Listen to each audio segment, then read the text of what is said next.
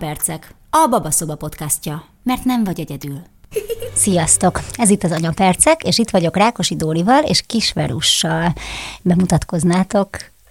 Be, sziasztok, Kisverus vagyok, a császárvonal egyik alapítója. A császárvonal a lényegében császárral szült, vagy már szült, vagy szülni vágyó édesanyákat támogatunk testi-lelki oldalról egyaránt, és ehhez minden segítséget megadunk számtalan platformon a neten, ingyenes mobil applikációtól kezdve a YouTube csatornán át a napi social médiás edukáláson keresztül igyekszünk a, tényleg az információk széles tárházát átadni, amit csak császármetszés vagy vibek, tehát császár utáni hüvei szülés. Dori? Sziasztok, Rákosi Dóra vagyok, gyógytornász és szoptatási tanácsadó, és én vagyok a szakmai részleg a csapatban. Egy pár mondatban beszéljünk erről, Verus, hogy hogy jött neked ez az egész. Ha jól tudom, neked három császármetszésed volt. Ez, ezután érezted szükségét annak, hogy, hogy magadra vállald azt, hogy foglalkozol mélyebben ezzel a témával? Szerintem nagyon sok szülés körüli segítő szakmabeli úgy indul, hogy saját élménye van. Én is így indultam, én a második császárom után kerestem segítséget, és Dórihoz vitt a sors, amikor ugyanabba a városba költöztünk, és a második császárom után voltak gondjaim és megakadásaim a testi felépüléssel, és akkor Dóri volt az, akivel tornáztunk, kezelte a hegemet, egyáltalán egy csomó olyan információt adott át kezelések alatt, amikről fogalmam nem volt, pedig hát egészségügyi babás újságíróként mentem szülni. A babaszoba.hu-ra rengeteget írtam korábban, és a házi patikára, és aztán Dórival rengeteget találkoztunk, és panaszkodott ő is, hogy nagyon sokszor azt látja, hogy az anyáknak is kevés az infója, akik hozzá mennek, elérhetően sehol nincs leírva, nem nézhető meg, hogy mi is ez a császármetszés, hogyan is zajlik a felépülés. Szó szót követett, és mondtam neki, nagyjából vállal meregettem, hogy te csináljunk egy mobil applikációt. Nagyjából hülyének nézett, hmm. amikor ezzel így előálltam. De mondta, hogy egy fene, hát most én leírom, meghívjuk rá a szakértőket, ő meg segít nekem a szakmai részt összelapátolni, és akkor hazafele az én férjem, aki szintén centrális kötődésű szoftverfejlesztő, már mondta is, hogy nagyon jó, hát akkor csináljunk, és akkor a saját szabadidőnkbe fejlesztettük le ezt az ingyenes mobilappot, és onnantól meg jött az egész projekt tovább, és beleépítettünk minden tudást, ami csak nekem is összejött az Egyébként évek alatt. Saját tapasztalatból mondom, hogy tényleg borzasztó nagy hiány ez, mert nem csak az, hogy alapból az ember nyilván úgy megy szülni, hogy a szülésfelkészítés az hát 99%-ban a hüvei szülésről szól. A császármetszésről egy ilyen, tudod, ilyen apróbetűs, hogy ja, és egyébként lehet, hogy császár lesz, de azzal úgy az ember próbál nem foglalkozni, mert hát úgy vagy vele, hogy hát pozitívan állok hozzá, nyilván nem is akarok erre készülni, hát biztos sikerülni fog. Az anyák többsége nekünk is ezt mondja, hogy ha volt is szülésfelkészítőm, vagy a telefonját nyomkodta a császáros résznél, vagy hogyha kapott valami prospektust, átlapozta, hogy ezt ez őt úgysem érinti. Igen, pedig és beszéltük, hogy, hogy minden szülés Magyarországon, az összes szülés 41%-a császármetszéssel végződik, tehát ez 10, 10 anyából négyet érint, úgyhogy mindenképpen kellene vele foglalkoznunk előre. De hogy a másik, ami nagyon fontos, az az, hogy az embert úgy engedik ki a kórházból, hogy egy szót nem mondanak azzal kapcsolatban, hogy, hogy mire figyelj, tehát körülbelül ott ragad le a dolog. Én arra emlékszem, hogy ne kenegessem a heget semmivel, meg ne fújkáljam a lolverával, hanem hagyjam gyógyulni, goodbye. Tehát kb, kb ennyi. És ez is nagyon érdekes, hogy én például erről, hogy létezik olyan, hogy torna, meg hegmasszázs, meg ilyenek, és hogy ezek a mindenféle összenövések és további problémák, ezek megakadályozhatóak lettek volna, erről én körülbelül tíz évvel a császárom után értesültem. Úgyhogy tényleg ez egy nagyon nagy hiány. Beszéljünk akkor először erről, hogy hogyan lehet készülni a császárra, hogyha mondjuk még nem is tudjuk, hogy az lesz, mert nyilván ugye vannak időzített császármetszések, amikor az ember tudja és felkészül, de most beszéljünk azokkal az, vagy azokhoz az édesanyákhoz, vagy jövendő édesanyákhoz, akik hüvei szülésre készülnek elsősorban, mégis valahogy fel kellene készülniük arra az esetőségre, hogy esetleg ők lesznek a tízből a négy, a tízből a négyből az egy, hogy hogy lehet erre felkészülni. Mi mindig azt szoktuk mondani, hogy alapvetően nem a császára kell készülni. A császármetszés elkerülésére érdemes készülni, mert hogy az első császárt a legkönnyebb megelőzni ebben a szülészeti rendszerben. Utána ugye van lehetőség hüvei úton szülni császáros előzménnyel, több császárossal is, de egyre csökkennek az esélyek. Úgyhogy mi azt szoktuk mondani, hogy amikor a szülésre készül az édesanyja, akkor ismerje meg az élettani szülés valódi arcait. Ismerje meg, hogy még azok a beavatkozások, amik esetleg császármetszéshez vezethetnek láncban, amint mondjuk a kórházba beír. Hogyha ezekkel tisztában van egy anya, azért már könnyebb batyuval a hátán indul be, és tudja, hogy hol mondhat nemet a rendszerben egy-egy beavatkozásra, hol informálódhat, hol van mozgástere abban, hogy ne sodródjon alapvetően mondjuk egy ilyen beavatkozások láncolatában ezt, ezt a konkretizáljuk már, Verus. A konkretizáljuk, amikor az édesanyja mondjuk betölti a terminust, ma Magyarországon a legtöbb kórházban elkezdik, elkezdődik az a folyamat, hogy egyre szorosabban kell járni a NST-re, CTG-re, és a terminus betöltése után gyakorlatilag ki fogják írni programcsászárra a kevésbé megengedő helyeken. Legyük fel, hogy mondjuk faros a babája, ez már egy akut császárindok ma, korábban azért vezettek le, kísértek hüvelyszülést faros babával is, de ma már kikopott ez a gyakorlat, nincs meg a tudás, amivel az édesanyját segítség. Tehát ez például egy császárindok. De ha az édesanyja tudja, hogy a faros babát például szelíd módszerrel, ez Dóri asztala, mozgással, a testnek a harmonizálásával bukfencre lehet bírni, és nem úgy, hogy beavatkozunk, hanem hogy mondjuk az életmódunkból fakadó egyenetlenségek, feszülések, szűkösségek, azok lazíthatók, oldhatók, és a baba magától meg tud fordani, fordulni, vagyis elkerülhető a császár, hogyha befordul és hüvelyszülésbe bocsátható az anya. Tehát ezt az infót például el kell juttatni az anyákhoz. Vagy létezik a külső fordítást.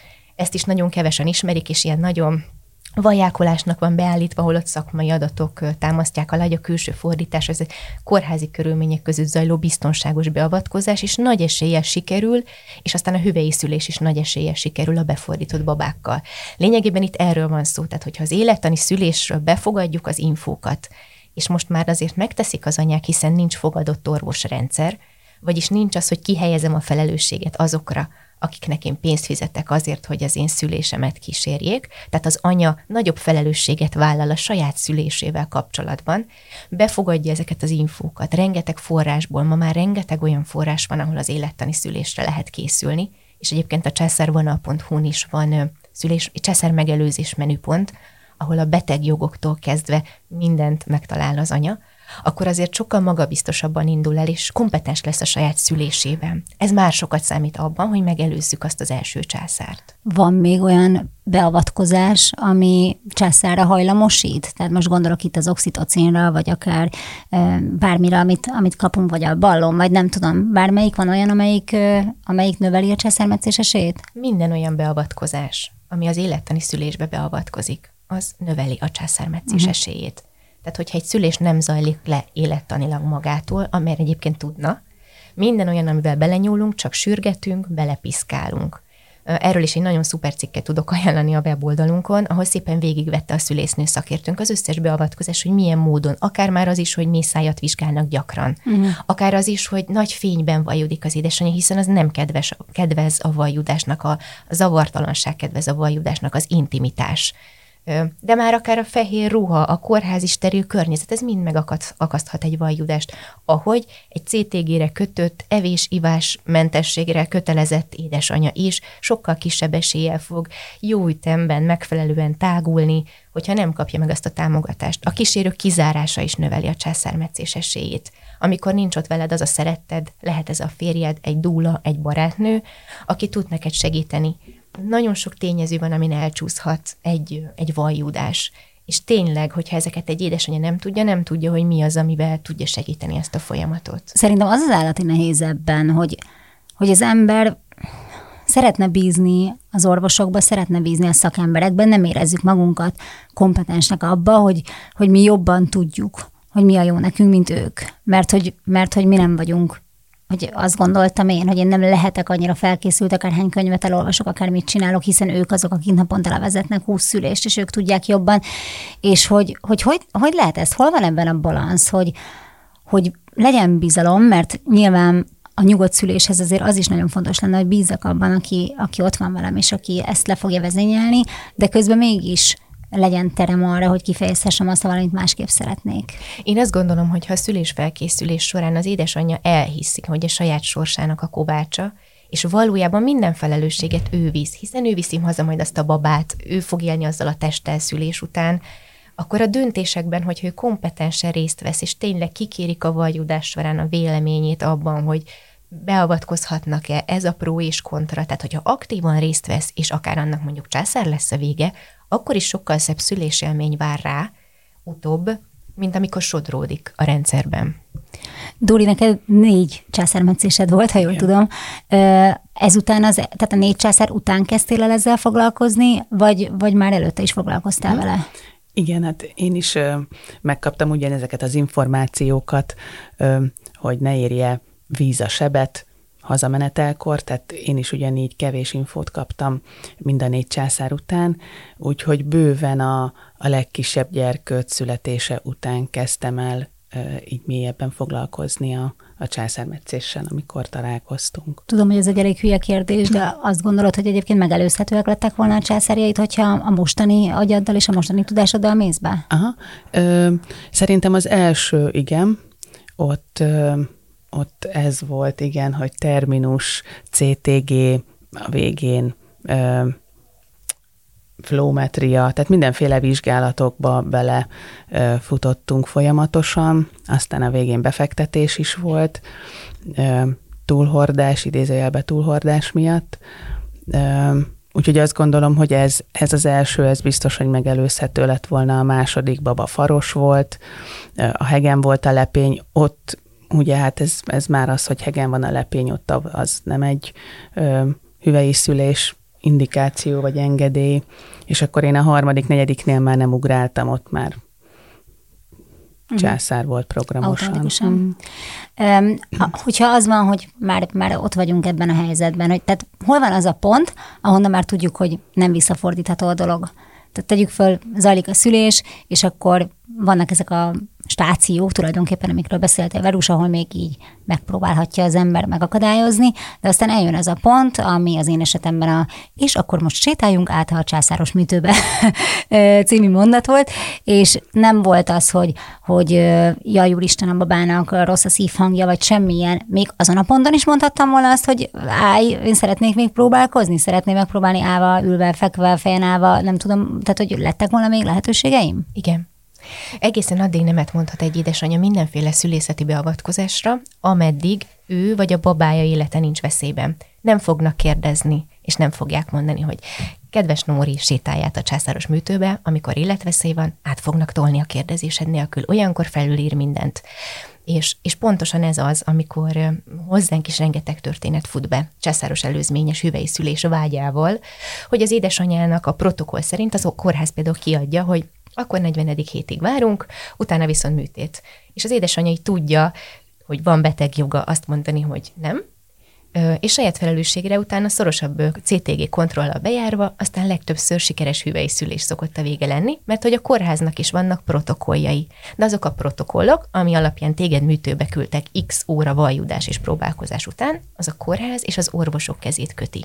Téged nem. De a protokollok nem azért alakultak ki, mert így a legbiztonságosabb a babának, meg keretek a mamának? kellenek, keretek kellenek nyilván egy egészségügyi dolgozónak, ők ezek szerint működnek. Viszont ezzel szemben, vagy emellett ott vannak a betegjogok is, és ott, ott jössz te képbe, mint ember, mint emberi entitás. A protokollok nagyon szuperek, hogy vannak, ám nagyon sokszor tudjuk, hogy elavultak. Ezt nem én mondom, hanem ezt olvasható szakmai körökben, vagy az ajánlások alapján is, tehát nem egységes a protokoll itthon Magyarországon a szülészeti nőgyógyászati. Nincsen egy felügyelő szerv, aki számon kérni ezt a kórházakon. Tehát valójában nagyon sok az ilyen így szoktuk, mi így szoktuk nálunk ez a szokás, ami azért messze szokott állni az evidence-based, tehát a tudományos alapokon működő magyarázatoktól messze esik. Uh-huh. Nem tudom, az a furcsa, vagy az a, az a nehéz ebbe az egészben, hogy, hogy ez ugyanaz, mint az otthonszülés, hogy mindig azt gondoltam arról is, hogy hogy annyira rizikós, hogyha valami baja történne a babának, azért, mert én másképp gondolom, mint ahogy mondjuk az orvos javasolja, akkor ezt én sose tudnám megbocsátani magamnak. És hogy egy kicsit ugyanez a helyzet ezzel is, hogy valahogy, ahogy így nem tudom, biztos, tehát nyilván nekem is megvan a saját kis ö, szülési traumám, ö, hogy ahogy így visszagondolok, ahogy beszélgetünk, hogy melyikek lettek volna azok a pontok, ahol meg tudom változtatni ezt a dolgot, vagy hogy hol kellett volna, hogy bennem állandóan az volt, hogy, hogy hogy hogyha esetleg én akaratoskodok, és, és ragaszkodok valamihez, amit nekem nem javasolnak, és aztán amiatt valami történik, és mondjuk később tudják kiemelni, oxigén hiányos lesz, vagy bármi, akkor én azzal nem tudnék együtt élni. Hogy hogy lehet ezt a, tehát hogy hogy lehet ettől megszabadulni, vagy hogy, hogy lehet ezzel azért, hozzáállni? Azért az nagyon fontos, hogy a szülőszoba sosem a harcnak a szintere. Tehát ott, ott arra sose biztatunk mi se senkit, hogy harcoljon és vagánykodjon és álljon ki, és, és igenis, mert nem, nincs erről szó. Tehát nyilván az ember akkor azt az infót kapja, legalábbis mi azt szoktuk kommunikálni, hogy pont ezért fontos olyan támogató kórházi hátteret találni, ahol a protokollok az én elképzeléseimmel nagyjából átfedésben vannak. Tehát, hogy ne menjek olyan kórházba szülni, ha megtehetem, eh, ahol mondjuk szeparálják a babát császármetszés esetén, hanem akkor térképezzen fel előre, hogy mik a lehetőségeim. És így, hogyha az ember tudja, és nem csak vakon beesik az első kórházba, vagy azt javasolta a barátnője, hogy ez alapján, tehát, hogyha tényleg tudatosan választjuk ki a helyet, ahol szülünk, végigjárjuk, hogy ott mik a lehetőségeink, akkor azért ilyenekben nem fogunk belefutni. Mert hogyha nekünk tényleg fontos az élettani, vagy minél háborítatlanabb hüvei szülés, akkor mondjuk Budapesten is van X kórház, ami nyilván ki fog esni az első rostán, mert nagyon magas császárarányokkal dolgoznak. Tehát, hogy, hogy itt megint a felkészülés, és megint odajuk adunk ki, hogy a császármetszésre való felkészülés az innen is indul, hogy a megfelelő helyet és segítőket keressük magunk köré, és igen, felkészülünk abból is, hogy a császármetszés mint B-terv, hogy ez is egy infóként legyen a fejünkben, mert legtöbbször azért negatív az a császáros szülésélmény, nem azért, mert felvágják a pocakunkat, hanem mert sodródunk információ nélkül ebben az egész folyamatban, és tolnak ide, tolnak oda, kifeszítik, kikötik, bekötik, fények, hideg, villan, elviszik. De hogyha erre is felkészülünk, tehát befogadjuk azt a mondom azt, hogy az applikációnkból, a császárvonal applikációból azt a 120 oldal tök jól emészthető szöveget, hogy a kórházba való bekerüléstől a hazamenetelig mi történik, mire számíthatunk, akkor nem leszünk olyan fogalmatlanul kiterítve, ahogy egyébként én is voltam az első, és még a második császárom után is, mert tudom, hogy mi miután következik, ott mit tudok tenni, milyen segítség, milyen fájdalomcsillapításra van lehetőségem, mihez van jogom, kérhetem-e a babámat, utána hogy tudom segíteni a gyógyulásomat, hogyha nem érkezik oda a kórházi gyógytornász, akkor hogy tudom segíteni az első felállásomat, és ezt még hosszan mondhatnám, tehát az információ hatalom. Tehát valaki most írta pont egy szülés történetben a napokban nálunk, hogyha az anyák elhinnék azt, hogy nekik kell fejben felszívni magukat, és magabiztosan oda toppanni a szülőszoba elé, tehát ha ezt elhiszik az anyák, akkor sokkal több pozitív megélés lehet kórházi körülmények között is. Otthon is, kórházban is, és a műtőben is. Tehát mi nem azt mondjuk, hogy a műtőben csak tragédia van és traumatikus szülés, mert ez egyáltalán nem így van. És más az, amikor van kilenc hónapot felkészülni egy császárra, és más az, amikor mondjuk lepényleválással a 36. héten vízbe a mentő. Akkor nyilván az egy rosszabb eséllyel indul, hogy pozitív szülés lesz, mert hogy ez egy olyan hirtelen szituáció, amire nem tudsz felkészülni. Tehát nagyon sok áll a felkészülésem. És szerintem fontos az, az hogy, hogy milyen előélettel megyünk, mik, a, mik az élettapasztalataink, az, a, az élményeink a szüleinktől, tehát hogy visszafele milyen történetek vesznek minket körül. Mert mindig elmondom, magamról beszélek, hogy, hogy egészségügyi dolgozóként nekem teljesen más volt a műtőben lenni, hiszen előtte, nem tudom, naponta bejártam egy műtőben. Nyilván más az, hogy én fekszem az asztalon, de hogy, hogy teljesen más volt az élményem. Tehát nem volt ismeretlen az egész helyzet. Egyébként a, ez a, az előzmények abból a szempontból negatívan is meg tudják határozni a dolgokat, hogy nálunk például én tudtam, hogy a nagymamámnak se sikerült, anyukámnak se sikerült, a nővéremnek se sikerült, és akkor alapból az volt bennem, hogy ja, hát nekem úgyse fog sikerülni, mert ez nálunk ilyen családi adottság, és hát nem tudom, amikor, amikor az lett, tehát valahogy így utólag tökre azt gondolom, hogy én erre programoztam magam, hogy nekem császárom lesz és, és, és az a legjobb, hogy ezzel együtt nem készültem fel, tehát ami így utólag kicsit kínos, de hogy akkor valahogy tényleg nem is, nem is, nem is voltatok még elérhetőek akkor. Sajnálom, de, sikerült. Igen, de hogy egyébként nyilván ezzel együtt felkészülhettem volna jobban. De... Nagyon érdekes, bocs, ehhez még tudok csatlakozni. Sok édesanyja jelentkezik nálunk, hogy retteg a hüvei szüléstől. Szerintem ez tök fontos Igen. erről beszélni. És ilyenkor jön az, hogy ugye ahhoz, hogy egy édesanyja egy ilyen indikációval, egy ilyen javaslattal végül császármetszésre legyen kiírva, ehhez egy pszichiátriai szakvéleményre van szükség. Na most, hogyha egy jó pszichiáterhez kerül az az édesanyja, aki ezzel megy, akkor azért nem csak az van, hogy egy édesanyját kiírnak programcsászárra, hiszen azért ennek van egy pro és kontra listája, hogy most ez mivel jár, kinek jobb, kinek rosszabb anya, baba szempontjait is nézni kell de hogy azért a jobb pszichiáter azért visszafejtegeti, hogy mi is áll e mögött.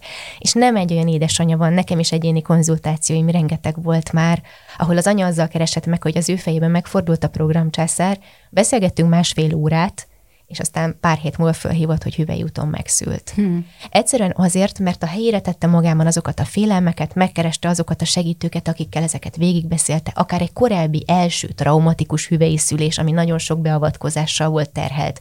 Javasoltunk neki egy kórházváltást, elment egy szülésfeldolgozó csoportba mindenkinek más az útja, valaki torna, hekkezelés, valaki csoportba megy, és találkozik két hetente hasonló mm, történetű anyákkal, tehát nagyon sokféle úton tudod ezt így helyre tenni, de legtöbbször azért tudom, hogy ez egy nagyon ócska mondat, de fejben el tud dőlni. És akik az én klienseim és akik az én konzultációimon megfordulnak, többnyire erről számolnak be, hogy valóban nekik kellett ezt helyre tenni, azokat az utolsó csontvázakat kiengedni a szekrényből, azokat az utolsó csomókat kibogozni, és úgy tiszta szívvel neki indulni egy hüvei szülésnek. Valóban, egyébként én is nagyon sok mindenkit ismerek, aki retteg a hüvei szüléstől. Ugye halljuk ezt a, tehát sokan féltik a hüvelyüket, sokan azt gondolják, hogy, hogy utána már nem lesz esztétikus, nem lesz szép, azt gondolják, hogy nem fognak úgy érezni vele, nagyon-nagyon sokan félnek ugye attól, hogy szétrepednek, vagy esetleg vágják őket, és hogy az után milyen problémák lesznek, félnek az aranyértől, tehát tényleg ha teljesen a szívemre teszem a kezem, bennem is volt egy ilyen, hogy hát jó, nem baj, nem baj, legalább, izé, legalább ott szép maradok. De ez nagyon sovány vigasznak tűnik így utólag eh, ahhoz képest, ami, ami aztán lett.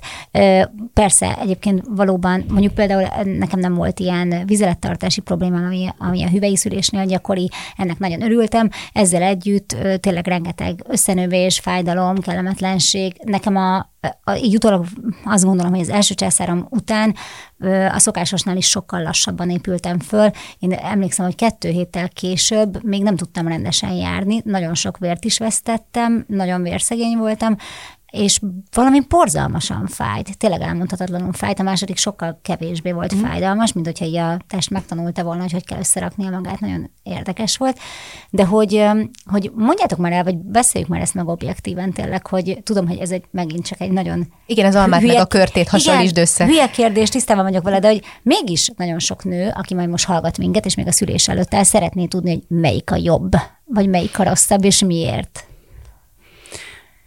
Gátizomra visszakanyarodhatunk Persze. egy kicsit.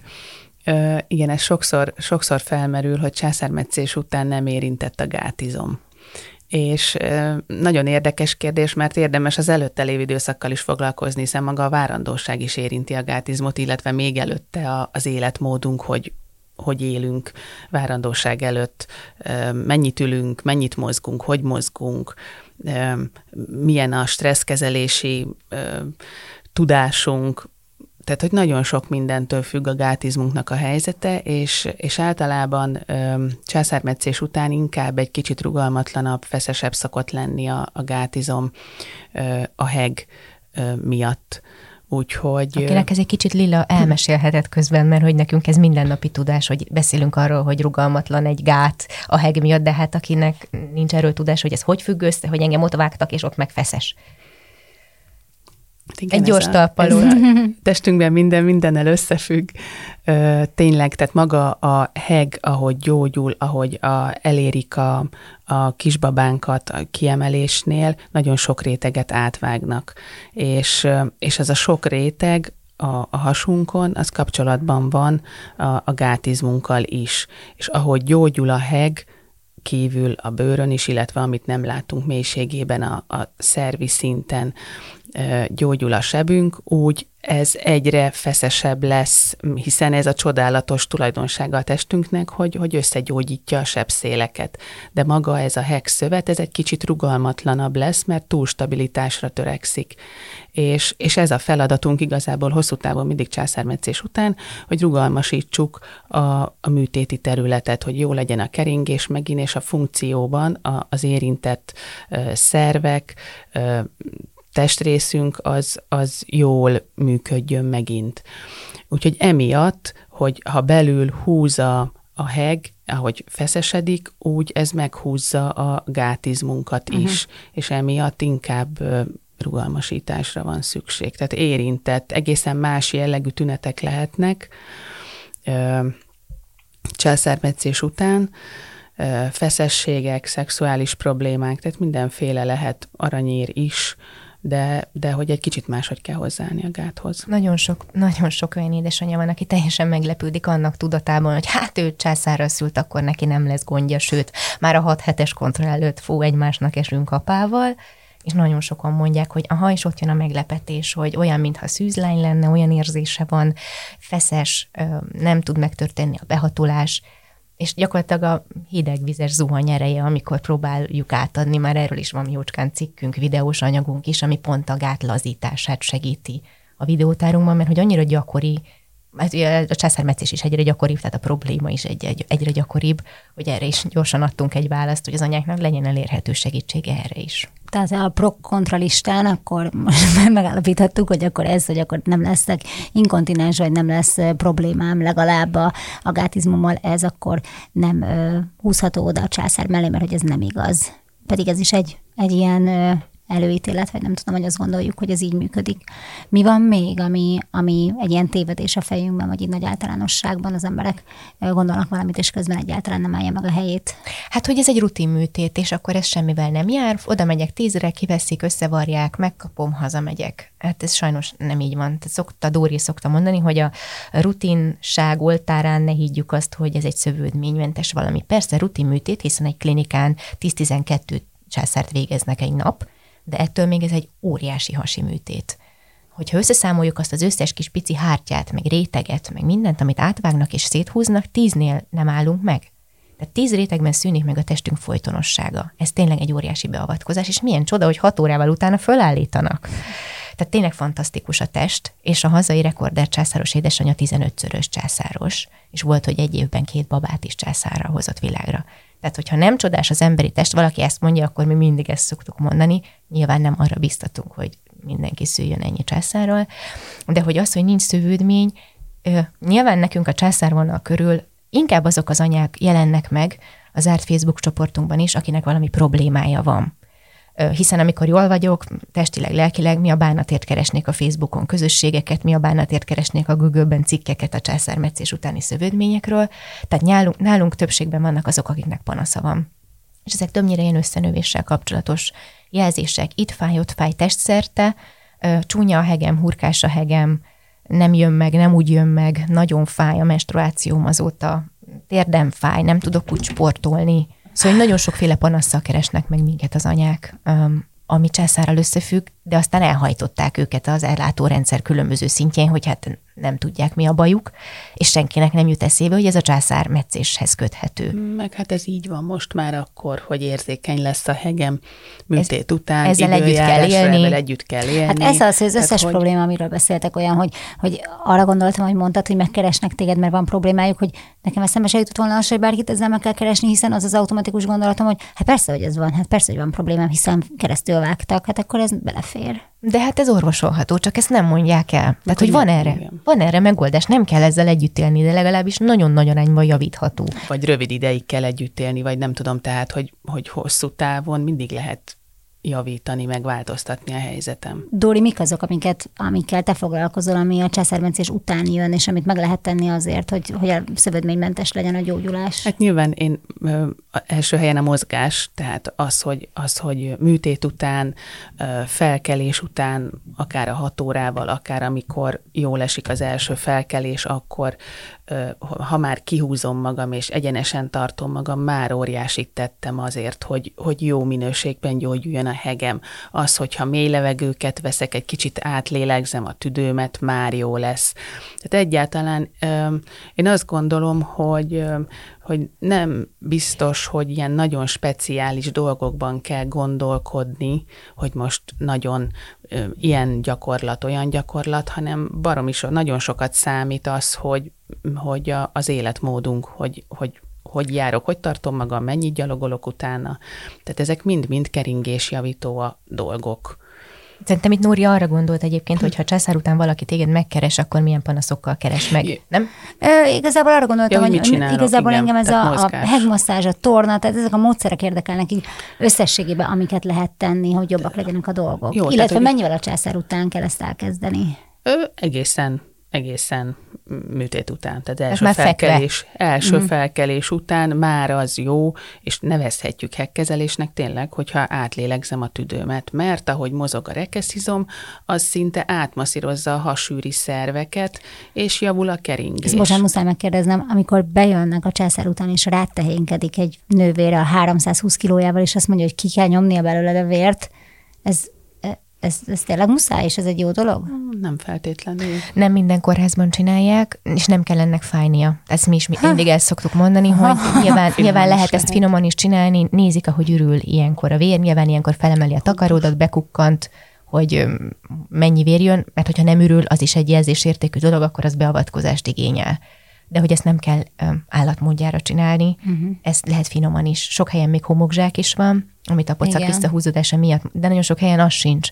Tehát, hogy erre sincs egy ilyen pro és kontra szakmai bizonyíték, érzetre valakinek kellemes, én például bevallom a harmadiknál, már lelelőködtem a hasamról, hogy hogy nem, mert egyszerűen nem éreztem szükségét, és csináltam mást, tehát köröztem a bokámmal, ahogy jött vissza az erő, akkor én már a saját kis tárházunkból a tornákat csináltam fejből, egyszerűen ezzel tudtam már segíteni magam. Nem akartam ott csak így ilyen passzívan várni, hogy majd jobb lesz. Uh-huh. Igen, szóval a mozgás az fontos. A másik persze a, a, az, hogy ennek a területnek a rugalmasságát visszaállítsuk, akkor az a manuális hekkezelés akár műtét után az, hogy ráteszem a tenyeremet csak a, akár kötésen keresztül a hegre. Már ez is annyira javítja az idegrendszeri ö, érzékelését annak a területnek, hogy ez beleszól abba, hogy jobb legyen a keringés, és szállítódnak oda a tápanyagok, és elszállítódik a, a fölösleg. De hosszú távon pedig, ahogy ö, változik a hegnek a stabilitása, és egyre mm, strapabíróbb lesz, és, és, és terhelhetőbb, úgy lehet egyre többet, többet csinálni, és egyre jobban terhelni a heget manuálisan. Tehát először csak ez a kézrátétel, aztán csak pici körözések a heg körül, aztán már rámehetünk a hegre is, aztán mélységében is érdemes úgy elképzelni a műtéti területet, mint egy, jéghegy, hogy, hogy nem csak a felületét kezeljük, tehát nem csak a látható heget, ami nagyon fontos, hogy rugalmas legyen valóban, és a, a lelki része is nagyon fontos, hiszen ha belenézek a tükörbe, akkor, akkor én mit látok, és ez, ez befolyásolja a, a jólétemet, de mélységében is, hogy a, a jéghegynek a, a vízszint alatti részével mi van, tehát hogy a szervi szinten e, mi a helyzet, e, ez is fontos, és akkor amikor már ott tart a heggyógyulás három hónap után, bármikor is, hogy, hogy lehet mélységében is már kezelni ezt a területet, akkor pedig már lehet a szerveknek a keringését javítani manuálisan, helyi szinten is, addig pedig kicsit távolabbi területekről hatunk rá. Megelőzhető az a fajta gyógyulás, amikor egy ilyen hát amit mondtál, egy hurka képződik, hogy tulajdonképpen az ember azt érzi, mint hogyha a különböző rétegek, amiket vartak, az így összetapad, és nem tud a bőröd így kisimulni gyakorlatilag. Uh-huh. Ez megelőzhető? Hát nagyon sokan, nagyon sokaknak ez van műtét után. Nyilván függ attól, hogy mennyit, megint jövök, amennyit mozogtunk, de, de igen, tehát hogy milyen a hasamnak a keringése. Alapvetően hogy kerültem a műtőbe? Alapvetően, hogy kerültem a műtőbe, uh-huh. milyen az idegrendszeri állapotom, mert ez mind befolyásolja a keringést is, meg a hegnek a, a feszülését, az, hogy mennyire húz be a heg mélyről, mennyire látványos az, hogy, hogy behúz a heg, tehát mennyi lágy rész van a, a hasamon. tehát azért, hogy mondjam, finoman nem tudom. tehát, hogy, hogy az izmok fölött mennyi plusz van, az, az is Igen, számít. szoktuk mondani, hogy a túlsúly nehezíti egyébként a beavatkozást magát. Hát, tehát, hogy ez egy kockázat, a gyógyulás is nehezebb egy túlsúlyos édesanyánál. Mert hogy, hogy nyilván egész testi szinten a, a gyulladás csökkentés is egy fontos irányvonal, a, a torta szeletet, ahogy a, az egész heggyógyulás összejön, az egyik szelete ez, hogy a, a testszintű gyulladást csökkentsük, és egy túlsúly azért az általában egy, egy testszintű gyulladást ö, feltételez. Uh-huh.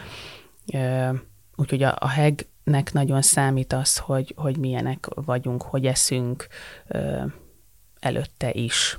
Uh-huh. Meg mondjuk, hogy milyen információkat kapunk. Tehát ez a magunkra vagyunk hagyva, és olyankor jön az, hogy éjszakánként Dórival kapjuk a csúnya, heges fotókat, mert az édesanyja hazakerült a kórházból, és fogalma sincs, hogy normális-e az, hogy hurkás, hogy piros, hogy behúz, hogy fáj, hogy érzéketlen, hogy túlérzékeny, és mondjuk lehet, hogy online mi meg tudjuk nyugtatni, hogy ez teljesen élettani, ezt és ezt és ezt a tornát csinálja el, megkérdezzük, hogy találkozott-e a kórházban gyógytornásszal. Ha igen, akkor csinálja azokat, amiket a gyógytornász mondott, mert hogy azok nem kintatásnak vannak azok az egyszerű posztoperatív mozdulatok, hanem pont ezeket a fájdalmakat segíti mielőbb maga mögé tud, vagy maga mögé mögött tudni, minél hamarabb tudja ellátni a babáját. Tehát az, hogy mi azt mondjuk, hogy maradj mozgásban császár után, az nem azért van, mert mi ilyen hogy is mondjam, fakírokat szeretnénk az anyákból nevelni, hanem egyszerűen azt szeretnénk átadni, hogyha a mozgásban marad az anya műtét után, azzal a saját gyógyulását segít, és a testének a működését aktivizálni. És egyébként, hogyha már mozogsz, meg tornázol, meg a hegedet kezeled, akkor aktívan kiveszed a részed a saját tested öngyógyító folyamataiban. Ebben semmi lilaköd nincsen, ezt full biológia és élettani működés, csak az van, hogy a saját kutatásaink még megerősítették, hogy az anyák 87%-ához nem megy oda gyógytornász és semmilyen kórházi dolgozó, aki elmondaná öt mondatban, hogy hogy tudja a gyógyulását segíteni. Hát ezeket is leírtuk a császárvonal applikációban, meg a weboldalunkon is folyamatosan erről kommunikálunk. Igen, és visszatérve a hurkásodásra, tehát az műtét után általában ö, belefér, egyszerűen a nyirokkeringés érintett, és a heg fölött ott felhalmozódik a, a folyadék, ez megint mozgással, ö, finom hegkezeléssel csökkenthető. Nagyon szépen köszönöm, hogy eljöttetek. Öm, van még bármi olyan, amit úgy érzitek, hogy nem mehettek úgy haza, hogy nem ejtettünk szót róla, mert szerintem azért elég szépen körbejártuk a témát. Mi azt szoktuk mondani, amikor védőnőket is képzünk, rengeteget jártunk, járunk előadást tartani szerte az országban, főleg a hegmességkönyvünket szoktuk vinni ilyenkor, elmondjuk, hogy hol vagyunk elérhető, tehát hogy nyugodtan lehet körénk seregleni, rengeteg szakértővel dolgozunk együtt, tehát hogyha bármilyen császár körüli testi-lelki problémája van egy édesanyának, a számára megfelelő és kényelmes platformon, YouTube-on, Facebookon, Instagramon, a weboldalunkon, Facebook csoportunkban csatlakozzon, mert információt fog tudni kikapargatni magának úgy is, hogyha nem válik láthatóvá, nem kérdez, csak beszívja mindazt, amit elérhetővé tettünk, és könnyebb lesz, és van mindenből kiút, és lehet jobb. Én is azt üzenem mindenkinek, hogy amit mondtál, hogy a tudáshatalom, és hogy inkább készüljünk potyára, mint sem, hogy váratlanul érjenek a, a dolgok, amik, tehát ne az legyen, hogy csak velünk történik valami, hanem próbáljunk meg egy kicsit, ahogy mondtad, aktív részesei lenni. Hát, hogy ne egy olyan film legyen, amit igen. kívülről nézünk, hanem legyünk aktív szereplői. Uh-huh. Igen, nagyon szépen köszönöm, hogy eljöttetek. Mindenkinek akkor nagyon ajánlom, hogy nézzék meg a császárvonal.hu-t, és keressék Verust és Dórit, hogyha bármilyen ilyen problémájuk lesz. Köszönjük, Köszönjük szépen. Sziasztok. Tetszett? Ez volt az Anyapercek, a Babaszoba podcastja, mert nem vagy egyedül.